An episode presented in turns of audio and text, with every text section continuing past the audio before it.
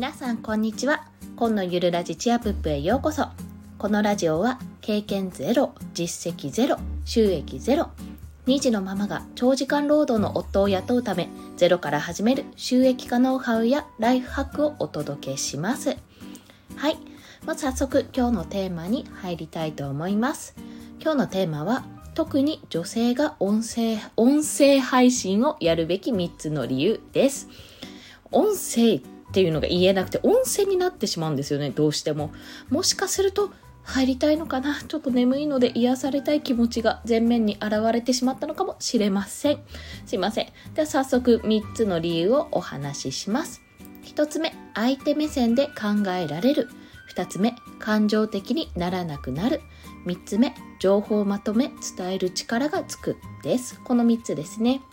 これ特に女性ってお伝えしているんですがあのここに性別は特に関係なく単に私が、まあ、女だからこういうことがあってでも得したよねっていうことを交えてお話しするためにここは入れております。はい。まずですね、相手目線で考えられるという点からお話ししていきます。この音声配信をやるにあたって何がまあ、何が必要かというかどういうことを考えながらしているかというと私は目の前に誰かがいて、まあ、皆さんなんですよそれ基本的に皆さんでその方と1対1でお話ししているような感覚でいつも収録をしています。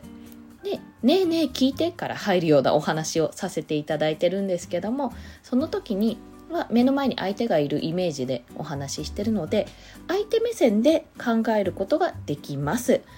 これが私がそこまでうまく伝えられているかっていうところはもちろんあの皆さんから見て、うん、あんまり伝わってないよって思われてるかもしれないので一概に言えないんですけどもこの音声配信をするにあたって相手はどんな話を聞きたいだろうなとかどういうふうに話せば相手に伝わるだろうかっていうところを考えるようになるんですね。まあ、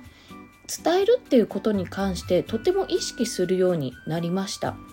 でこの意識というのがガッチガチに緊張して何話したらいいんだろうっていうところではなくて、まあ、相手だ相手はどう考えるかなとか相手の反応を見ながら、まあ、相手の反応見えないんですけどもこれの場合は一方的に話してる状態なのででも相手はどんな風に思いながらこれを聞くだろうなってこの話を聞いた後相手はどういうあの行動をとるかなとかそういったことを考えながらお話をしています私はですねまだその相手が私がこのお話をした後に相手がどんな行動をとるだろうのところまでが実はうまく伝えられてないというのが私の反省であるんですね。その行動を変える行動を変えるっていうとおこがましいかもしれないんですけども、まあ、相手の皆さんのですね背中をちょっとポンと押せるようなそんなお話ができているかなって正直ちょっと自信がなかったりするんですけどもやっぱそこは常にねあの努力というか研鑽自己研鑽なので少しずつでもこうやって何度も何度も毎日話していくことで皆さんの背中のね後押しができたらと思っております。この相手目線で考えられるというのはやはり音声配信を始めてからとても気づいた気づけたあのこれは理由ですね。気づけた内容でした。はい。で2つ目なんですけども感情的にならなくなるということです。まあ、これが、まあ、特に女性がって私が言ってしまっている理由なんですけども私どうしても妊娠中、まあ、産前産後にとてもですねあの感情的になることが多かったんですよ、まあ、多いんですね基本的に。まあ、女性ホルモンのせいにしてるんですが そこ。あまりよろしくないですよ。こんな人のせいにしちゃね。人、人というか、うん、体のせいにしているんですけども、やっぱりその自分の中で、あの、コントロールができなくて、すごくこう、わーって泣いたり、わーって怒ったりっていう状態があったんですね。まあ、今ももちろんあるんですよ。もうつい先日もちょっとやらかしたんですよ、私。はい。反省。いや、まあまあ、その反省の話じゃなくて。まあ、それで、まあ、それがですねすごくすごく減りました。激減しました。というのは夫のお墨付きです。なんかものすごく話せるようになったってあの話が聞けるようになったよねってことを言われたんですよ。で私自身もなんか気持ちが落ち着くなとかなんとなく心に余裕があるなっていうのを感じるようになりました。それは、ま、音声配信を、ま今続けてきたっていうところがやっぱり大きいかなと思います。音声配信をすることでやはり自分の声を改めて聞いて、ま、どういうふうに話しているかっていうことを知ることができたり自分のことをですねこう改めて知ることができたり、まあ、先ほど言った相手目線で考えられるようになってあの何て言うんですかね感情的になるって相手の言葉をあの自分の何て言うんですかね。自分の中の常識というか、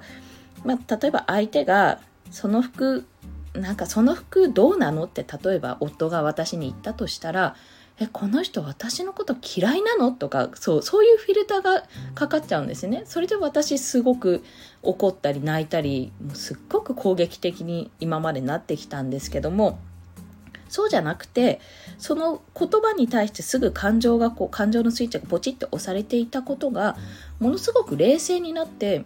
どうなのってどういう意味なんだろうって考えられるようになったんですよ。まあ、言葉一つ一つに対して自分の感情のスイッチが入らなくなったっていうことが大きいです。これはやっぱり、まあ、こうやって振り返りをね自分の声をこうやって聞きながら振り返りを行うことで少しずつ自分のことを受け入れることもできたし自分のマイナスの部分も受け入れることができてきておそらくですけども自己肯定感が高まったんじゃないかなって思うんですね。もういちいち傷つかなくなったというところです。まあ、これはごめんあの私がだけかもしれないんですけどもやっぱり話すことって日常的に皆さん行っていることですしそれをですねこうやって誰かに伝えるコンテンツにして、まあ、それを聞き直すことってものすごく重要なことなんだなということを感じました、まあ、これが2つ目の感情的にならなくなったというお話です。はい。3つ目なんですけどもそれは情報をまとめ伝える力がつくというところ。これはですね音声配信だけでなくてまあ、ツイッターやブログも私やっているんですけどもそういった発信をすることになったらなったらというかなった時にあの限られた文字の中で文字数の中で限られた時間の中でどうやったらうまく伝わるだろうってことを考えるようになったんですよ。となるとやっぱり得た情報をいかにすっきりまとめてキーワードを選出してねまとめて伝えるっていうそういう訓練をするようになりました。まあ、するようにというかしている、まあ、継続しながら今もやっているのでそういう訓練にね勝手になっていたんですよ。ということは、まあ、それを日々行っているので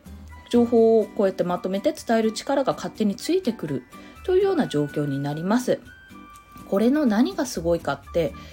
これもね特に女性って言っちゃダメですね。私の場合ですね。私あの過去の放送とかも聞いてもらえればわかるんですけども話がどうもとっちらかってしまうんですね。その軌道修正をしなくてはいけないのにあの思い出したものからこう枝分かれして1個枝分かれするとそこからまた枝分かれしてあでこうでこうでこうでってどんどんいろんな話に飛んでいってしまってで戻すのが大変なんですよ結構。まあ、そういったことをあのあ自分でもこうとっちらかってるなっていうことに気づくことができましたし、まあ、そういうことがないようにあらかじめ情報をまとめて伝えるようにあのできるように少しずつですがなってきました。まあ、こういったこともありもしですね、まあ、私が女性なのでま特に女性が音声配信をやるべき3つの理由として今回は挙げたんですけども是非ですね男性も女性も限らず音声配信やってみると本当にいろんな世界が見えてきますので是非やっていただきたいと思います。もう一度3つの理由をお伝えしますと1に相手目線で考えられる。2に感情的にならなくなる。3に情報をまとめ伝える力がつく。です。いかがでしたでしょうか？今日はですね合わせて聞きたいというところで、まあ、この音声配信をもしやってみようって思っている方もしくは音声配信をやっているけどもう少しちょっと本気で取り組みたい方にえオンラインサロンのご案内をさせていただきます。まあ私が現在あの参加しているオンラインサロンなんですけども、ボイシーでおなじみのボイスブロガー周平さん主催のポッドキャストラボ通称 P ラボというものに参加しております。こちらですねこれから音声配信を始めようとしている方からもう900本だっけな？1年間で900本音声配信をこう放送した方などもう本当にさまざまなバックグラウンドの方がいらっしゃるんですよ。で一概にですねあの同じジャンル、まあ、同じようなジャンルの方とかもいらっしゃるんですけども本当に一概に言えなくていろんな方がいらっしゃるのでもうメンバー間で情報共有するだけでもとても刺激的ですし何よりですね周平さんや他の方からの他のメンバーの方からの音声配信の最新情報を得ることができるんですね。すごくもうそういうことそういうマーケティングというんですかねそういう情報をあのゲットするのが得意な方が得意な方々がですねいろんな方がいらっしゃるのではいあのいらっしゃるので是非もし本気で取り組みたいってちょっとやってみたいなって思っている方よろしければ概要欄にリンクを貼っておくのでご覧ください。はいそれでは今日もお聴きくださりありがとうございました。コンでした。ではまた。